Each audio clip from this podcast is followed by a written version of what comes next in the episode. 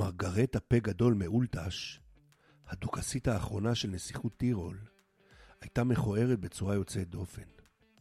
קלסטרונה המצויר שימש השראה לג'ון דניאל, המאייר של עליזה בארץ הפלאות, כשצייר את הדוכסית המכוערת והנציח את הנסיכה מימי הביניים אצל מיליוני קוראים.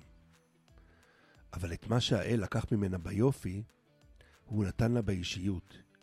היא הייתה שליטה מוכשרת מאוד, קראה תגר על חוקי הג'נדר של זמנה, תוך שהיא סופגת שיימינג מהאפיפיור, וניהלה את ממלכתה באומץ גם בשנות המשבר של המגפה השחורה. פעם הטילה הדוכסית מצור על מצודת הוכוסטרוויץ, שנבנתה ועדיין קיימת על צוג דולומית בגובה 170 מטר, ונחשבה בלתי ניתנת לכיבוש. אחרי חודשי מצור ממושכים, לנצורים לא נותר כלל מזון, מלבד שור אחד ושני שקי שעורה. אבל גם לדוכסית היו צרות משלה. המצור הארוך התיש את חייליה שהחלו לערוק, והיא הייתה זקוקה לצבאה גם במקום אחר.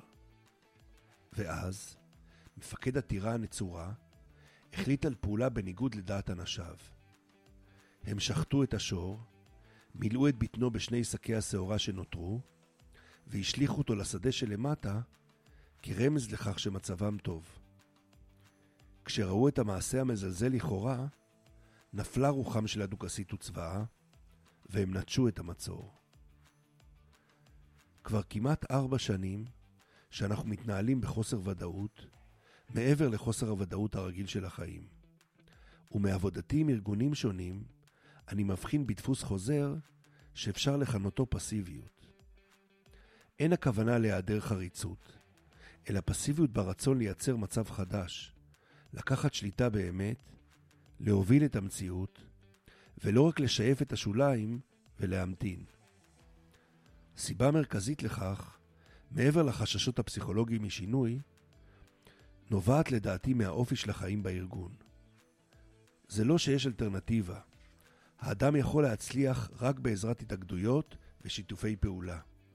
אבל לאורך זמן, העובדה שאתה נותן דין וחשבון כל רבעון, כל שנה, כל יום וכל שעה, ובסוף, כפי שבוב דילן שר, אתה חייב לשרת מישהו, התרבות, התרבות הארגונית הזאת מסרסת גם את הטובים ביותר, שמתחילים לפחד מלהעז. ואולי זה היה האופי שלהם מלכתחילה, ולכן בחרו בנינוחות המגוננת של הארגון, והמירו תעוזה בתחושת ביטחון. אני חושב שעם השנים למדתי לזהות במבט בעיניים, או במחוות הקטנות, את אלו שלא עיכלה אותם המכונה, והם שם, בכל סוגי התפקידים. כי בפוזיציה שאני מצוי בה, שהיא בדרך כלל להציע גישה אחרת, אין כבר טעם לבזבז את הזמן עם האחרים, שיכולים להיות המוכשרים ביותר, האמביציוזיים ביותר, אבל הם אף פעם לא ישליכו את השור מהצוק, אלא יחכו ויבחרו במוכר והידוע. פעם הייתי מתאכזב, אבל למדתי שעם המעטים שלא שחה קומתם, אפשר לעלות על מסלול ההמראה, ולכן כל מה שנותר לי הוא רק לאתר אותם. פעם רואיינתי בתוכנית הרדיו ציפורי לילה, והם המליצו לי להאזין לתוכנית כדי להכיר את הסגנון. אז הדלקתי את הרדיו ביום שלפני, והאורח היה דוקטור יוסי ורדי, מי שכונה מאבות האקזיטים של ההייטק הישראלי. הגדרה מאוד מצמצמת לדעתי, לאדם בעל קריירה כה מגוונת גם בשירות הציבורי.